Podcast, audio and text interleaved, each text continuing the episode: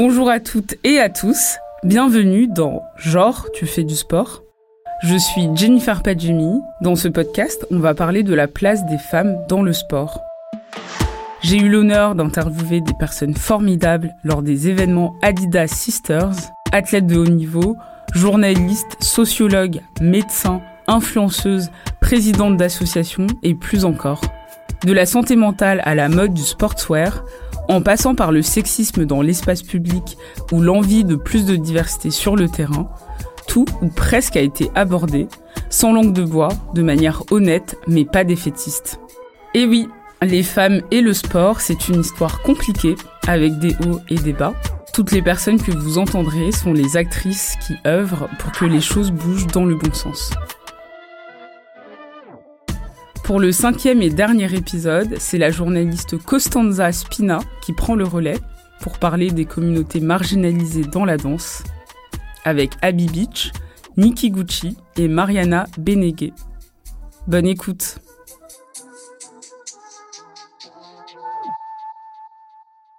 Bon bah bonsoir, merci d'être là. Euh, merci au Cinéma NK2 de, de nous accueillir et merci à vous d'être là bien sûr. Euh, donc moi c'est Coco, euh, je suis la fondatrice du média Manifesto 21 et j'étais invitée euh, par Abby Beach pour être là ce soir et discuter un peu avec vous de, de ce qu'on vient de voir. donc merci beaucoup pour cette invitation. moi je voulais juste dire deux mots. pour détendre l'atmosphère. voilà. ce que je voulais dire, c'est juste que voir le documentaire, ça m'a retourné et ça m'a vraiment euh, ce soir donné euh, une, euh, une envie de continuer les luttes qu'on mène au quotidien. Euh, moi, voilà, ça fait longtemps que j'ai un média bénévole, féministe et queer, et que c'est très compliqué au quotidien.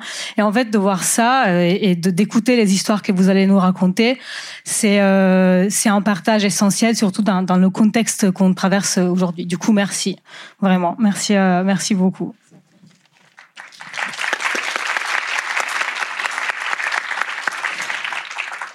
Alors, donc, je suis ici donc avec Avi Beach, donc je pense que vous avez compris qui c'est. Euh, donc avec Mother Nikiguchi et avec Mariana Benengue. Donc je vous laisse peut-être vous présenter d'abord.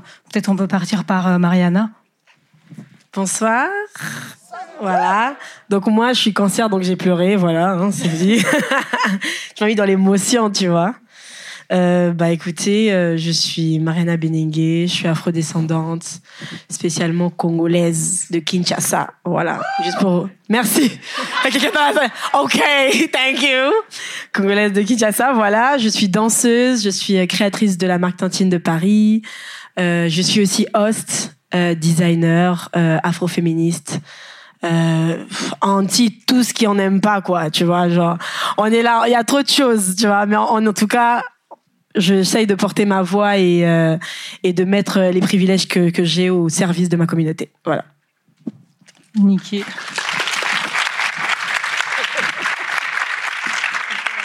Euh, bonsoir à tous. Eh bien, moi, c'est euh, Move Nikki Gucci. Euh, pourquoi Move Parce que euh, je suis très maternelle. ça commence oui. là avec ça. Et euh, j'ai euh, initié euh, le le début du mouvement de la ballroom scene à Paris. J'ai craqué l'allumette comme ça. Pour que ça commence.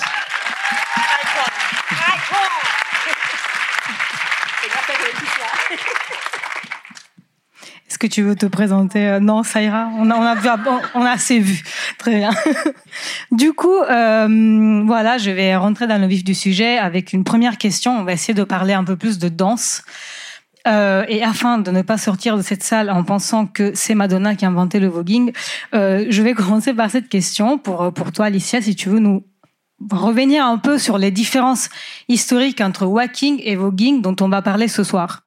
Euh, walking et voguing sont deux formes de danse euh, différentes qui sont nées à deux périodes différentes, à deux endroits différents. Donc en vrai, elles sont cousines parce qu'elles sont gays, homosexuelles, on s'entend, euh, LGBT, noires. Donc euh, c'est le le point fédérateur entre ces deux danses, mais les techniques sont différentes, euh, les musiques sont différentes. Le walking se danse sur de la disco, le voguing se danse sur de la house euh, à l'ancienne et euh, maintenant sur de la musique qui s'appelle ballroom, ballroom music, ballroom beats. Euh, mais elles ont tout- toutes deux été créées par la même communauté, donc la communauté LGBT noire et latinex, par des soucis et des envies de résistance politique, notamment au racisme qui avait lieu dans les communautés de danse déjà ou les communautés de représentation, comme c'était le cas de la de la ballroom, parce que le voguing c'est la danse de la ballroom scene. La ballroom scene est une communauté qui est bien plus vaste et bien plus riche que seulement une danse, alors que le walking est juste une danse entre guillemets, c'est-à-dire que le walking n'a pas essaimé en communauté de la même manière que le voguing l'a fait.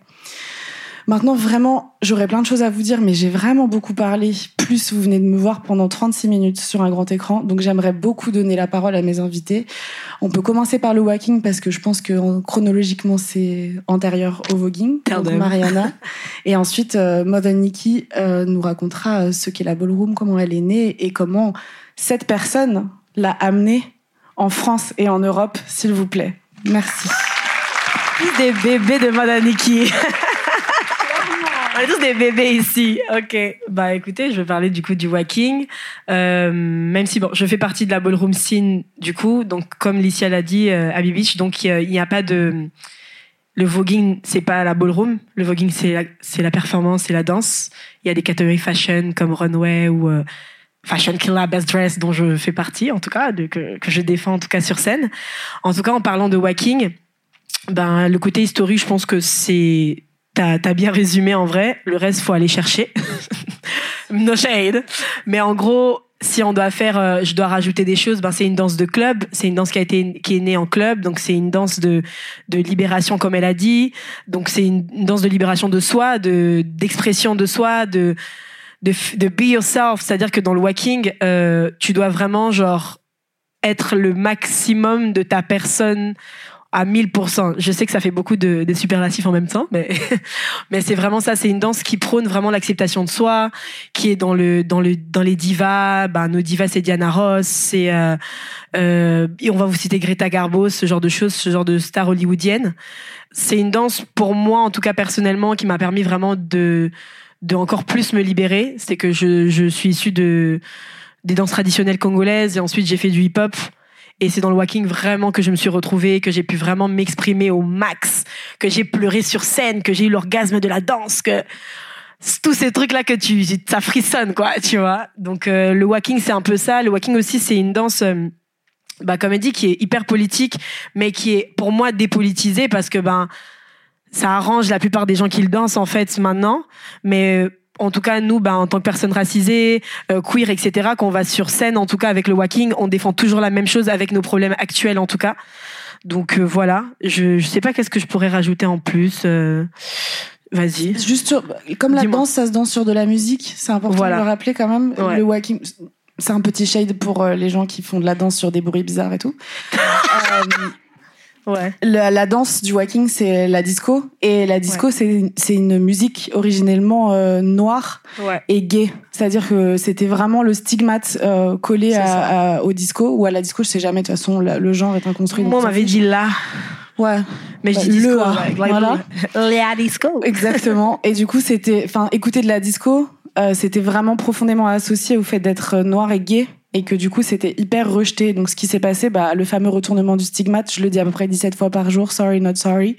Mais c'est la réutilisation, en fait, d'une insulte, la réutilisation d'un stigmate négatif pour en faire quelque chose de positif, pour en faire quelque chose de beau. C'est la définition de la résilience, finalement. Et c'est ça, le hacking, en fait. C'est l'utilisation des insultes qui étaient faites à la communauté euh, noire euh, LGBT au travers du disco de la disco euh, par la création d'une danse du coup qui s'appelle le walking. Exactement. Bah, je vous invite aussi à aller encore plus euh, rechercher parce que c'est une très belle histoire à voir et je pense que tu en parles en plus dans Décoloniser un dance floor. Yes, donc euh, voilà, c'est c'est une danse pour moi qui peut vous libérer. Voilà. Merci beaucoup. Alors peut-être on peut on peut parler alors un peu de voguing du coup. Alors, pour parler de voguing, euh, le voguing est une euh, danse et qui est un style. Et dans ce style, il y a trois styles différents appropriés qui sont euh, Old Way, New Way et euh, Vogue Femme. Euh, pour euh, pas trop m'étaler, parce que ça va faire presque longtemps que que je je suis un, une avocate de de cette culture et de cette euh, danse. Et c'est une forme d'expression comme toutes les danses sont des formes d'expression. Mais là où je dirais qu'il y a une certaine particularité dans le voguing c'est extrêmement identitaire. Ça permet de comprendre son soi de parler à son soi et d'exprimer son soi et que c'est la forme d'expression que en majorité les personnes LGBTQ+ euh, affectionnent parce que la ballroom scene est un, espace qui permet à ces personnes de pouvoir euh, trouver un air frais ou pouvoir respirer. Parce que on est euh, au quotidien euh, assailli d'agressions, de micro-agressions, d'agressions physiques. Et quand on a besoin de se libérer, on fume un joint. Ben, quand on a envie de se libérer, on peut se mettre à voguer aussi lorsqu'on est queer. Ça aide beaucoup. Et la ballroom est un, un mouvement qui euh, associe différentes catégories qui permettent à des personnes LGBTQ+ de rentrer euh, en compétition parce que la ballroom c'est un espace de compétition avant tout parce que on vient parce qu'on entre en compétition avec les autres. C'est un espace aussi euh, d'expression et de célébration parce que comme on se retrouve entre nous et que c'est communautaire, Yeah! ça nous permet de pouvoir euh, nous célébrer à ce moment-là et euh, exprimer nos talents, nos vies, nos histoires et euh, de se mettre en action et on est récompensé par euh, un petit trophée et un peu d'argent. Sometimes, des fois. Voilà, c'est c'est ça grosso modo euh, en quelques mots ce qu'est la ballroom et, euh, et le voguing. Bah, merci beaucoup. Moi, je, vous laisse parler parce que j'apprends aussi, en fait. D'ailleurs, merci de m'avoir euh, invité parce que moi, je ne fais pas partie de la ballroom scene. Mais euh, voilà, je m'intéresse évidemment aux questions queer. Donc, merci. euh, j'apprends aussi et je vous laisse vraiment parler. J'avais une question pour toi, Mariana, parce que tu as dit quelque chose d'intéressant. Tu as dit que le walking, c'était une danse qui, en fait, le walking, ça te- ça te- quelque chose qui te sauve, en fait. Et pareil, euh, Niki, euh, tu disais aussi justement qu'il y a cette dimension de se détendre en fait, de, de voilà comme fumer un joint. Et en fait, j'ai vu euh, Mariana que toi, tu as déjà animé des ateliers de euh, walking thérapie. Et en fait, je voulais savoir ce que c'est et à qui tu pourrais les conseiller et qui pourrait participer à ces ateliers. Alors, merci pour la question. en vrai, je conseille ça à toutes les personnes qui se sentent opprimées et qui se sentent vraiment enfermées, emprisonnées. C'est des mots durs, mais c'est ça. C'est vraiment euh, à toutes les personnes qui veulent juste s'exprimer et genre crier, mais avec la danse. Vraiment, euh, moi, je sais que la danse, ça a vraiment été mon plus beau moyen d'expression. C'est que dès le début, enfin depuis le début de ma vie, quand j'étais au Congo, c'était la même chose c'était vraiment une manière de parler à travers le mouvement. Et euh, pour moi, en fait, walking therapy, c'est c'est ce que en fait tout, en tout cas tous les, les gens qui transmettent le walking euh, euh, essaient de faire parce que c'est des danses comme Modern qui disait, ça ça nous sauve en fait vraiment. C'est pas juste on va danser pour être belle, pour être pour kiffer. Nous, on le voit quand on est en club. Quand on est en club, c'est là vraiment que tu vois les meilleurs. Là, on sort les, les vrais moves. On s'exprime. On est là. On s'embrouille avec les gens qui veulent nous coller, nous toucher. You know that? Parce que bien sûr, nos corps, quand on danse, sont vraiment exposés tout le temps à des gens qui arrivent, qui essayent de nous toucher. Pourquoi? Je ne sais pas. Tu vois, genre, j'ai fait la toucher, mais bon, ok. Et du coup, donc pendant pour moi, j'appelle ça aussi walking therapy parce qu'en fait, je donne euh, accès pour moi pour donner justement la, la la bonne information sur le walking, je donne accès à l'histoire. C'est-à-dire qu'au début de chaque cours, je vais expliquer l'histoire, je vais expliquer d'où ça vient, pour vraiment remettre les choses, pour pas justement faire comme la plupart des personnes blanches qui vont prendre, qui vont s'approprier les choses, expliquer vraiment d'où ça vient, quelle est ma place dans ce dans, dans, dans ce combat, dans cette danse, dans cet art? Donc je vais expliquer l'histoire. Ensuite, je vais expliquer bien sûr la technique, le mouvement, parce que ben si on n'a pas de technique, on peut pas vraiment, tu vois, on peut pas voir que c'est du walking. Et ensuite, je fais toujours, en tout cas moi c'est mon truc, c'est que je fais danser les gens, groover les gens. J'essaie aussi de leur euh, de les amener à, à ce qu'on appelle le punking en walking. Donc c'est ce côté acting qui je pense vraiment euh, est la plus belle chose quand tu vois un battle de walking ou une compétition, une performance. C'est ce qui va te faire pleurer, c'est ce qui va te faire les frissons. C'est là que tu vas être en mode oh, tu vois. c'est vraiment cette partie punking que j'essaye de travailler euh, avec le groove pour montrer aux gens ben what you want to be today, qui tu veux être aujourd'hui, tu peux le faire là avec le walking. Si tu as envie d'être sexy, si tu as envie d'être énervé, si tu as envie euh, j'en sais rien, si tu as envie de, de switch, tu vois, de de, de mood, en tout cas c'est c'est ça que j'appelle la thérapie. C'est ce moment où en fait t'es vraiment déconnecté. T'es genre juste là, toi, la danse, la musique et et, et j'essaye au maximum, en tout cas dans ces dans ces workshops, de faire que tout le monde se sent en espace safe. C'est-à-dire, bah, je sais pas, si il y a pas genre 100 personnes dans la salle, je vais demander les pronoms, je vais essayer de voir euh, qui a envie de faire quoi, je vais jamais forcer quelqu'un à passer, mais habituellement, everybody wants to go. tu vois, tu mets un petit son sexy là, tout le monde est en mode, ok! je fais toujours ça et euh, j'essaie aussi effectivement de, de de me faire rémunérer quand je voyage et quand je le partage à des personnes pour moi qui sont déjà dans des situations de privilège ben payez-moi bien en fait parce que là c'est vraiment comme ça que je sens que vous me respectez. Merci, merci. parce que voilà, donc euh, on danse depuis des, des, des 10 ans, des 15 ans et il est temps qu'on rémunère bien les artistes pour vraiment avoir accès à ce savoir. On n'a pas tapé Google, on a tapé Google pendant longtemps. On est allé en club, on a voyagé aussi. On est allé dans, dans, des, dans, des, dans des événements à New York. Après, je suis allé voir les anciens. Moi, je suis une meuf des anciens. Je vais voir les anciens en mode raconte-moi l'histoire je vais tout savoir, tu vois. Donc voilà, c'est un peu ça la thérapie. Donc euh, je vous invite à venir avec moi en thérapie. Mood. voilà. Merci beaucoup et euh, on pourrait faire une autre conférence sur le militantisme et l'argent. Mais on le fera un autre jour. on le fera. Euh, du coup, euh, en France, on va utiliser Mariana, mais enfin, si les autres veulent répondre aussi, des expressions comme un corps de danseur ou de danseuse. Mmh. Voilà. Et donc, en fait, je voulais savoir c'est quoi un corps de danseur ou de danseuse en France et au Congo, par exemple, et pour, pour toi ah, personnellement. voilà. En tout cas, I'm gonna talk. Alors, du coup, ben, euh, ça, des fois, ça paraît bizarre pour les gens. Les gens qui me connaissent, ils savent, mais euh, en fait, moi, quand je suis, j'ai j'ai toujours su que je voulais être danseuse. Parce qu'en fait, moi, au Congo, je regardais les clips chez moi et les meufs, elles avaient des gros bides. Genre, vraiment, elles étaient avec des tailles basses, gros bides, ça danse. Et il n'y a pas ce côté, genre, il n'y a pas un corps de danseuse. Tu veux être danseuse, c'est comment tu t'envoies sur scène, comment tu transpires sur scène. Et en fait, quand je suis arrivée en France, mais que ce soit déjà dans ma famille euh, qui était déjà ici depuis un moment, clairement, ils me disaient, tu vas jamais être danseuse, t'as pas les abdos. Et c'était vraiment euh, la danseuse classique, opéra, corps blanc, filiforme. Genre, tu, non, mes gros seins là, je les voyais nulle part. C'est-à-dire qu'à la télé, dans les pubs, il y a pas de gros seins, tu vois. Les grosses fesses, bon, ça commence, on voit un peu partout, hein. Mais en tout cas, les gros seins, maybe one day. ça commence aujourd'hui, voilà. Hein.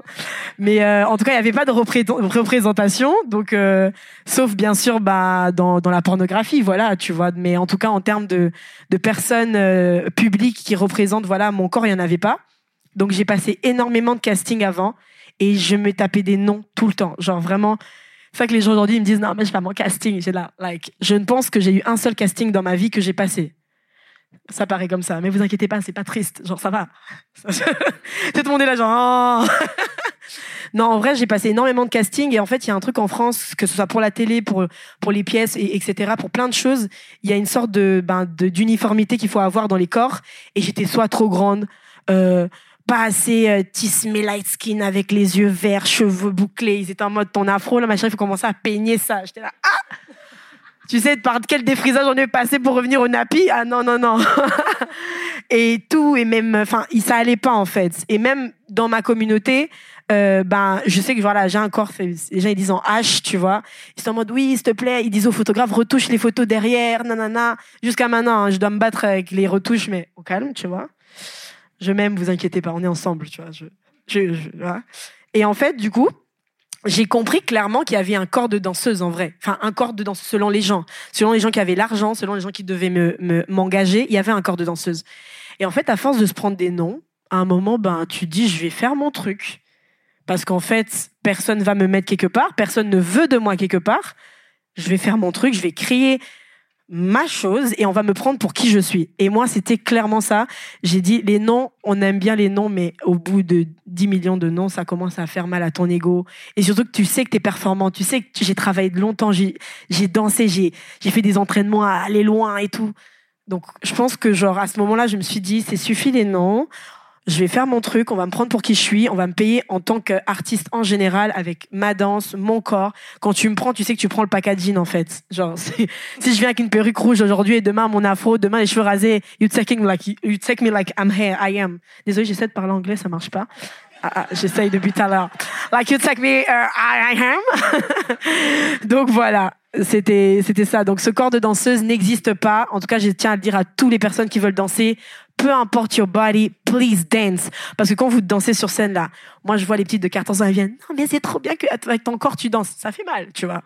Tu dis mais comment ça avec mon corps je danse? Mais au fond tu dis ben ça veut dire que cette petite là, elle se dit qu'elle peut aussi arriver à, à le faire. So dance. Bah, du coup, euh, merci vraiment pour, euh, pour, pour, ce que tu dis. C'est très intéressant et ça me renvoie aussi à moi, un club, l'espace que j'ai investi un club. Enfin, ça, ça, me fait réfléchir.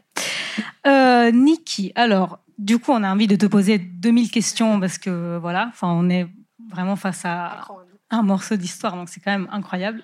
Mais peut-être que la première question que j'ai envie de te poser, c'est en fait comment tout a commencé pour toi? Euh, comment tu es arrivé de, New York, etc. Euh, voilà. Bah, j'étais une petite euh, parisienne qui travaillait à Euro Disney en tant que danseuse caractère. J'ai fait plutôt Donald, Lumière, tout ça. Et je me disais, non, les États-Unis, pour moi, New York, c'est le rêve et je vais aller là-bas. Ça me tient à cœur. Bon, j'avais ma game over ce qu'on dit quand on parle de game over, c'est-à-dire euh, quelqu'un qui est soit dans la même tranche d'âge que vous, mais qui vous guide dans votre vie et qui n'a pas et qui prend un, un rôle de euh, parent, oncle, tante dans votre vie.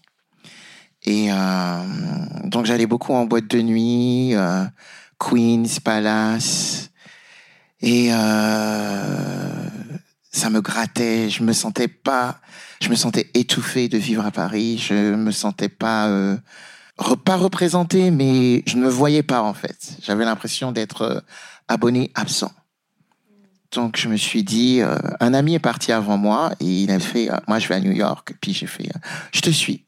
Et je suis parti aux États-Unis, j'ai atterri à New York et j'ai découvert l'iceberg de ce qu'on appelle la ballroom scene new-yorkaise. Et là, j'ai euh, pris ma claque parce que je me suis dit, euh, waouh, euh, je n'ai jamais vu, je n'avais jamais vu autant d'énergie. Surtout, et je parle strictement de club. C'est-à-dire que lorsque il est 23 heures et que la queue se fait et que tout le monde cherche à rentrer dans le club et l'énergie qu'il y a à l'intérieur, c'est, c'était incroyable. Et je me suis dit, waouh, je ne bouge plus, je reste là. Et 13 ans ont passé et je suis rentré en France.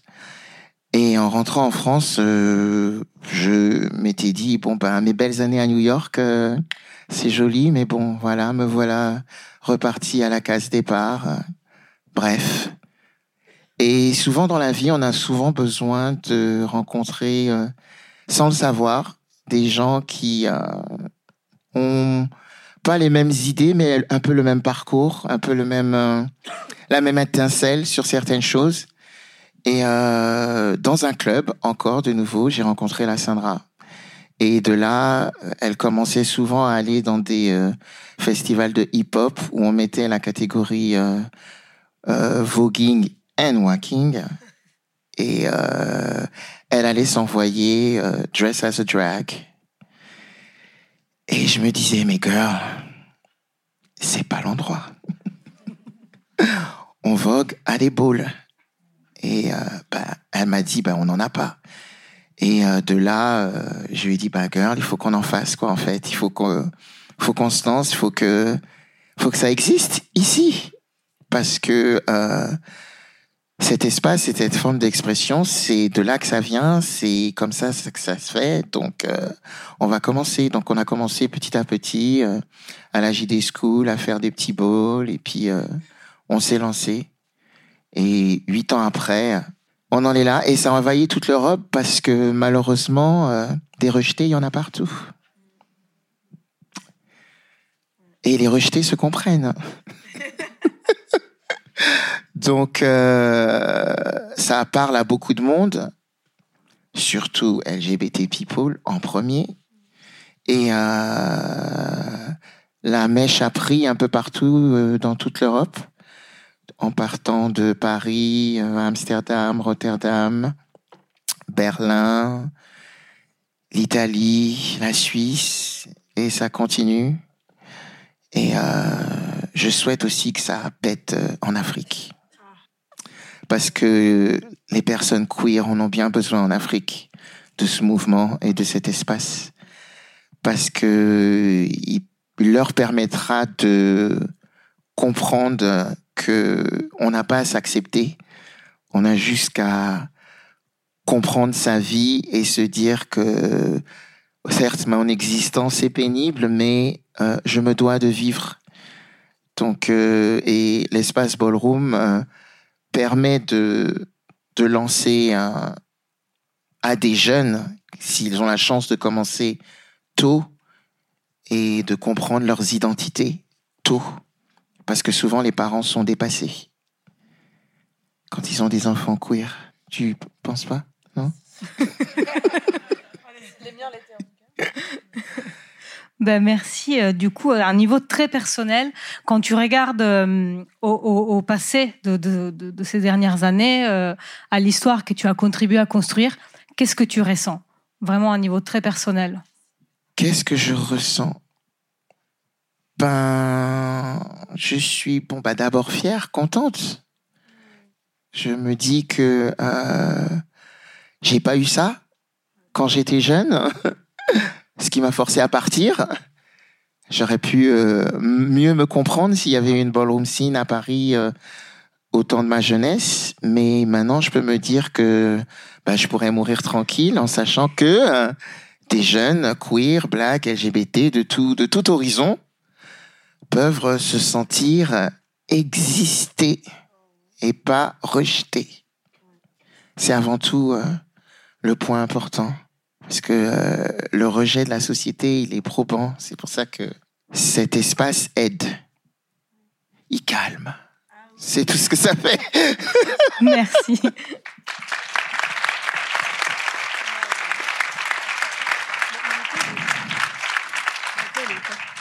Et euh, du coup, euh, bah, Alicia, ma prochaine question, elle, est vraiment pour toi et c'est un peu le continuum de cette question. comment, comment justement euh, rencontrer, rentrer dans la ballroom a, a, a, changé ta vie? Tu sais, je, je fais simplement. référence notamment quand tu dis le petit moi dans Kif Taras, tu vois, ce truc-là. Adrien. Merci. Adrien c'est beaucoup battu pour le moment du petit moi. Ah mais oui, mais il est, il est génial. Euh... Bah déjà, moi, je suis pas née ici, donc euh, c'est des trajectoires de vie qui sont euh, qui sont particulières. Quand je me suis rendu compte que j'étais pas née ici, ça m'a fait le même effet que quand je me suis rendu compte que j'étais pas hétérosexuelle. En fait, c'est des espèces euh, d'étapes de déblocage d'un jeu vidéo où tu te dis ah ouais ça, euh, en fait, je suis pas vraiment dans la norme. Ah ouais ça, je suis pas vraiment dans la norme. Donc du coup, toutes ces étapes là, elles ont été, je les ai dépassées euh, les unes après les autres, pas toutes en même temps. Et je me suis toujours demandé si c'était possible, du coup, d'avoir euh, ces identités-là euh, euh, à la fois. S'il existait un endroit où c'était possible d'exister dans, dans ces identités-là en même temps. Et non pas, euh, bah justement, voilà ce que je dis tout le temps, euh, dans soit une, une identité ou soit une autre. Et en fait, quand j'ai découvert la ballroom scene, c'était à San Francisco en 2011, quand j'ai découvert le film Paris is Burning. Je me suis dit, c'est là, c'est cet endroit-là où je vais pouvoir euh, combiner bah, mon, mon, identité de personne racisée algérienne et mon identité queer, non hétérosexuelle, LGBT. Et, et ça a été une des raisons pour lesquelles j'ai emménagé à Paris. parce qu'en fait, je voulais voir si ça existait pour de vrai à Paris en fait. Donc j'ai commencé à traîner dans les clubs. Vraiment les clubs, c'est le cœur de nos vies à toutes les trois. Littéralement, on est vraiment des club kids, mais pas juste parce qu'on aime s'envoyer sur les dance floors, même si ça en fait partie, ou parce qu'on aime frapper des gens qui nous touchent en soirée, parce que ça aussi ça en fait partie. Euh, mais juste parce qu'en fait le club c'est euh, c'est un espace-temps euh, de communauté et, euh, et de partage et d'existence qui est comparable à nul autre. Donc, euh, en tant que personne valide, on a la chance de pouvoir euh, aller en club. Et, euh, vraiment, c'est un, c'est un endroit qui, je sais, a changé nos vies à toutes les trois. Et du coup, quand j'ai commencé à sortir en club à Paris, toute seule, parce que je connaissais personne quand je suis arrivée à Paris, j'ai découvert des personnes qui dansaient d'une certaine manière. Et je me suis dit, bah en fait, j'ai le sentiment que c'est the legacy of what I've seen in San Francisco. Et une de ces personnes euh, que je cherchais un petit peu à stalker en fait, hein, de façon générale, je m'en rends compte désormais sans que cette personne sache que j'étais en train de la stalker. Ça a duré des années, c'est Mother Nikki. Vraiment, j'allais en club euh, en espérant la voir et je m'asseyais dans un coin. Alors, les personnes qui me connaissent, vous savez que je m'assois pas souvent dans un coin en regardant les autres, certainement pas en club, certainement pas quand il s'agit de danser. Je suis plutôt au milieu en train de faire n'importe quoi ou en train de faire des trucs de danseur en club où tu t'entraînes et tout est à fond. Là, je m'asseyais dans un coin et, euh, je regardais Modern Nikki danser et je me disais waouh, waouh, waouh. J'avais juste ça qui me venait comme ça. Waouh. Jusqu'à maintenant, jusqu'à maintenant, est la meilleure danseuse que je connaisse en fait et qui est une inspiration euh, sans fin pour moi. Et du coup, je me suis dit bah tiens je vais essayer bah, de me rapprocher petit à petit. Moi, Niki me calculait archi pas pendant des années, sachez-le. Personne me calculait de toute façon parce que tout le monde était en mode elle est bizarre cette Babtou là, elle est chelou, qu'est-ce qu'elle veut et tout. Je sais, je sais, je sais, j'ai des passings euh, parce que bon, on connaît pas trop les Algériens en France, on connaît pas les femmes non plus, donc forcément j'ai l'air d'une meuf hétérosexuelle blanche. Alors que ma belle, en tout cas. Euh, et petit à petit, j'ai voilà, à force de sortir dans les clubs, à force d'aller dans des soirées où il y avait des personnes qui voguaient, parce que je n'allais pas en ball parce que je connaissais pas l'existence des balls, je connaissais pas l'existence de la ballroom parisienne. Il y a des gens qui ont commencé à me dire bonjour. Vraiment, ça s'est passé comme ça. Juste, on me disait bonjour, j'étais en mode wouh, j'existe et tout. Et du coup, on a commencé à discuter. Et ensuite, j'ai rencontré euh, Kiddy, Kiddy Smile, qui est ma mother aussi. Désormais, on a beaucoup de mother. Hein. Game of Thrones, un peu la ballroom scene. Donc, il y a beaucoup de, il y a beaucoup d'hierarchie. Euh, qui m'a fait euh, rentrer dans sa house, qui était la, House of Mizrahi. Et à partir du moment où je suis rentrée dans la ballroom scene, euh, il y a un apaisement vraiment profondément existentiel qui s'est qui s'est produit où je me suis dit mais en fait c'est vraiment cet espace-temps là pour pour les personnes LGBT à fortiori racisées euh, il est il est fondamental en fait dans dans ce qu'il permet de, de de lâcher et ce qu'il permet de de renouer aussi. Parce que c'est pas juste euh, se déconnecter. Pour moi c'est une déconnexion qui amène à une reconnexion euh, et communautaire et existentielle vraiment euh, identitaire. Et, euh, et, ça a été ça a été intéressant de naviguer. Bah ça fait presque ça fait presque dix ans maintenant. Ça fait sept ans je crois que je suis dans la ballroom scene et euh, on navigue plein de choses en fait, parce que euh, on navigue la politisation de nos identités, euh, on navigue euh, la non politisation de nos identités parfois, parce que la ballroom scene c'est pas forcément une scène politisée, c'est une c'est une scène politique, mais pas forcément politisée. C'est important de faire la différence entre les deux. Et l'envie de réussir, les échecs, les difficultés, les notions de famille choisie, de comment construire sa famille choisie, comment construire sa communauté comment euh, comment aussi bah justement encore une fois euh, construire des ponts. On n'a pas on n'a pas les mêmes identités on n'a pas les mêmes racialisations on n'a pas les mêmes sexualités euh, mais on trouve quand même ce putain de parapluie qui nous englobe toutes en fait qui est qui est la ballroom scene. Et c'est c'est ça que ça m'a fait en fait. Merci beaucoup pour pour ton témoignage Alors, euh, j'avais euh, quelques dernières questions. Alors, la prochaine, peut-être si Mariana ou Niki, vous voulez répondre, euh, c'est parce que j'en ai déjà un peu parlé avec Licia. Il y a un effet de... Beach. Abby Beach, pardon. Oui. Et, du coup, j'avais cette question. Il y a un effet de mode quand même autour des danses que vous pratiquez. Et j'imagine que par exemple sur des réseaux comme TikTok, bah ça doit être voilà, ça doit être euh, voilà une doit y avoir une diffusion encore euh, encore plus grande. Et je me demandais si euh, cet effet de mode c'est quelque chose de positif, de négatif, comment vous le vivez Est-ce qu'il y a un peu des deux Voilà. Bon, je vais parler de de, de réseaux sociaux, réseaux sociaux en général, parce qu'en fait, effectivement, en fait, comme tout, je pense que c'est mitigé c'est que c'est super bien qu'on soit mis en lumière parce que c'est ce qui nous permet de, pour certains, de manger, d'exister. C'est vraiment notre notre art devient notre métier en fait. Et ça, c'est vraiment une chance, voilà, que on se bat tous les jours pour garder, de, de, vivre de notre art. Et en fait, euh, les réseaux sociaux, ce qui est dangereux, c'est que c'est vraiment un, une information ou un truc qui ne, pour moi, ne met pas en valeur toute la l'éventail de ce que notre art euh, euh, représente. C'est-à-dire, genre, par exemple, on parle, si on parle de TikTok, voilà, c'est euh, euh, cool que les gens euh, qui dansent, qui s'expriment, etc. Maintenant, le problème, c'est que ben ils vont s'approprier des choses et ils vont pas expliquer l'histoire derrière. Et le problème, surtout le gros problème, j'aime beaucoup parler d'argent parce que pour moi, il faut qu'on parle de plus en plus d'argent. C'est que ces gens-là, ils sont largement plus payés que nous pour faire moins bien et même pas en fait. C'est même pas ce qu'on fait. C'est même pas euh, pour eux c'est juste drôle en fait. Et c'est ça qui pour nous nous touche. Moi euh, on va me dire non mais c'est bon euh. franchement on essaye des fois nous de, de, justement dénoncer à travers les réseaux sociaux en disant ça c'est pas nous. Prenez prenez des vrais danseurs de walking. Prenez des vrais danseurs de, de voguing. Et en, quand on parle de ces danses là on parle de communauté. Donc prenez des danseurs de la communauté parce qu'ils essayent de vivre avec. Donc c'est pas normal que on voit un show de un show à la télé, j'ai pas moi la meilleure émission de télé et là il y a quelqu'un qui fait un dip et personne ne connaît cette personne. Et après la et c'est mais mais c'est ça et c'est une fille par exemple une fille blanche hétéro qui est là et qui va faire ça. Et après elle dip et elle est super bien payée pour ça et même dans les castings, il y a des castings, moi j'avais fait le casting de l'Opéra de Paris pour euh, les Indes galantes et quand il y avait le casting walking, voguing, j'étais là comme ça. Je disais, mais c'est qui ces gens-là? Je, les ai, les ai jamais vus parce qu'on se connaît tous en fait. On sait pourquoi on se bat, on sait pourquoi on paye pour aller dans des battles, on paye pour faire nos tenues. On dépense en fait aussi de l'argent, de la, c'est aussi de, de la charge mentale en fait de tout le temps devoir défendre notre art. On nous confond tout le temps avec le voguing, voguing, walking, voguing, walking. Donc on doit expliquer pour ceux qui ont la force et il y a énormément en fait l'appropriation culturelle pour moi ça s'arrête pas à quand j'embête les gens pour des tresses ou pour euh, genre non mais vraiment tu vois c'est ça s'arrête pas là ça s'arrête aussi à ce qu'on fait en tant qu'artiste. C'est que à un moment donné si tu respectes un art essaye d'aller au bout. En fait je veux que les gens ils soient vraiment curieux. Et pour moi les réseaux sociaux comme TikTok Instagram les gens ils sont pas curieux. Ils se contentent vraiment de ce qu'ils voient. Et le problème pour moi euh, des marques souvent c'est que les marques elles vont pas aller chercher plus loin que elle a combien de followers elle a nanana. Moi un jour j'ai eu le seum. Ça c'est une anecdote pour avoir mal au cœur un jour, on me dit, oh, il y a un projet, 80 000 euros, ils recherchent une danseuse walking, peps, fashion, euh, avec, j'étais là, mais,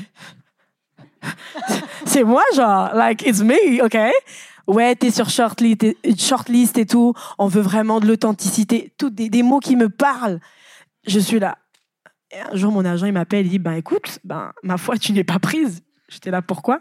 Et quand j'ai vu la pub, et que j'ai vu c'était un TikToker et que c'était du walking,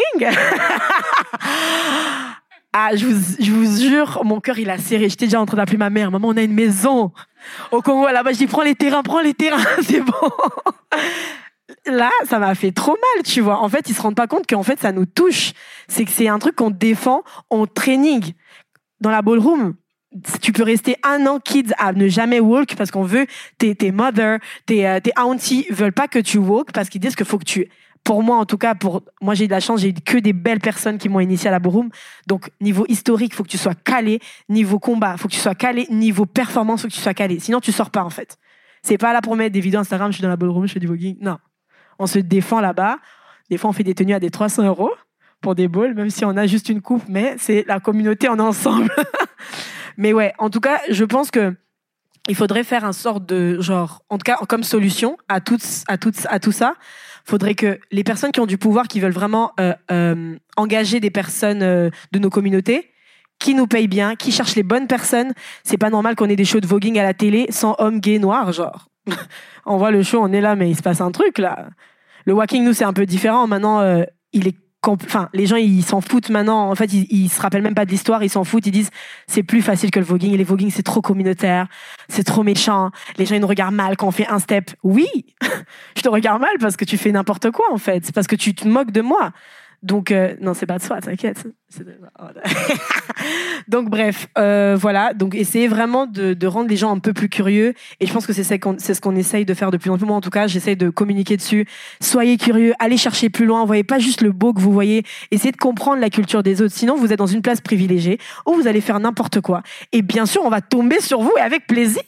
Des fois, ça fatigue. On prend des une semaine, on coupe Instagram. Après, on revient en force. Vous inquiétez même pas. Donc voilà. Like, c'est dur, mais pour moi, c'est aux gens aussi qui engagent, aux chorégraphes aussi. Prenez des bonnes personnes qui font les bonnes choses. Period. Merci.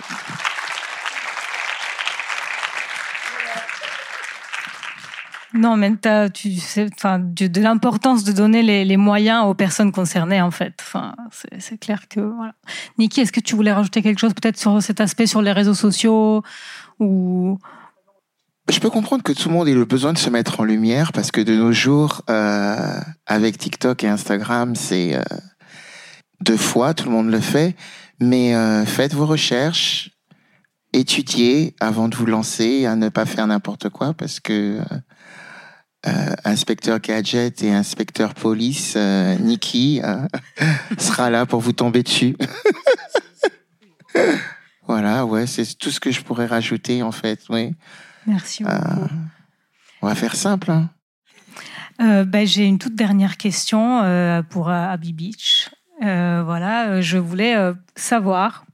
C'est une question que quelqu'un a posée en interview aussi à Rokaya Diallo d'ailleurs. Et en fait, la question, elle est quand tu quand tu regardes le climat social et politique actuel et que tu penses à tes combats qui, comme on a vu, bah, vos combats qui tous les jours vous animent.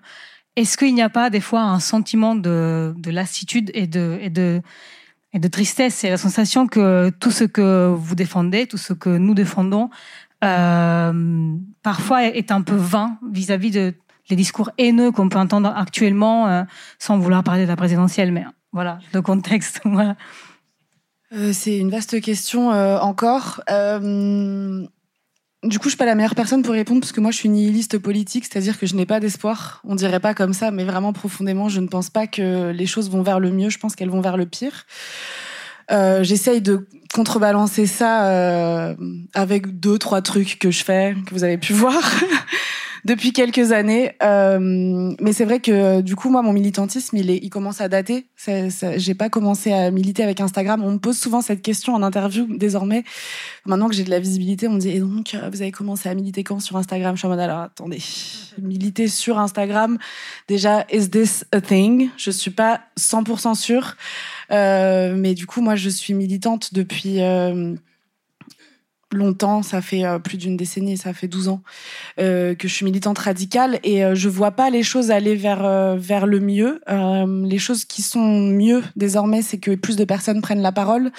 Mais malheureusement, avec cette ouverture et, cette possibilité de prendre la parole, on assiste à ce qu'on appelle un backlash. Donc c'est assez, c'est assez en fait normal. Enfin c'est assez courant euh, d'assister à un backlash sociétal quand il y a une montée en puissance des personnes qui se battent pour avoir plus de droits, plus d'égalité, plus d'horizontalité. Donc euh, là, on est dans une pleine fascisation euh, de la France et de l'Europe hein, de façon de façon générale. et voilà, la, la, chose que, que que je vois aussi, c'est juste peut-être plus de personnes se mobiliser, plus de personnes comprendre que ne pas se positionner, c'est se positionner, et que du coup, il faut se positionner que en fait euh, le silence euh, c'est un choix euh, et que c'est choisir le côté de l'oppresseur. Hein. Vraiment, là, j'abats les, les, cartes de la facilité, mais c'est réel, en fait. Et que du coup, il vaut mieux, je trouve, générer de la haine et de la colère pour avoir pris trop de place et avoir parlé trop fort, plutôt que se détester soi-même à rester dans le silence. Merci, merci, merci.